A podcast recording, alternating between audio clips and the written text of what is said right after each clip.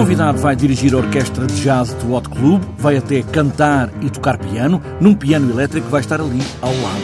Gonçalo Marques é um dos músicos da orquestra, dirigida por Pedro Moreira, fala nesta parceria com o Teatro São Luís, com três concertos. Este desta noite fecha este ciclo. Este é o nosso terceiro e último concerto no São Luís. Uh, e a ideia foi sempre escolher eh, um músico especial para tocar connosco.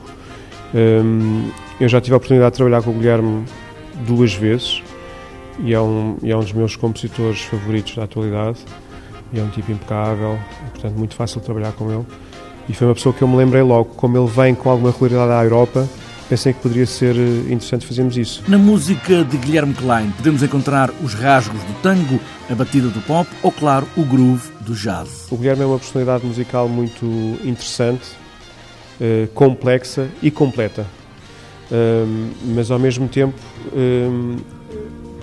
uma boa parte da música dele tem sempre um, um lado melódico, lírico forte que salta à vista mesmo no, em períodos, mesmo nos momentos de maior complexidade.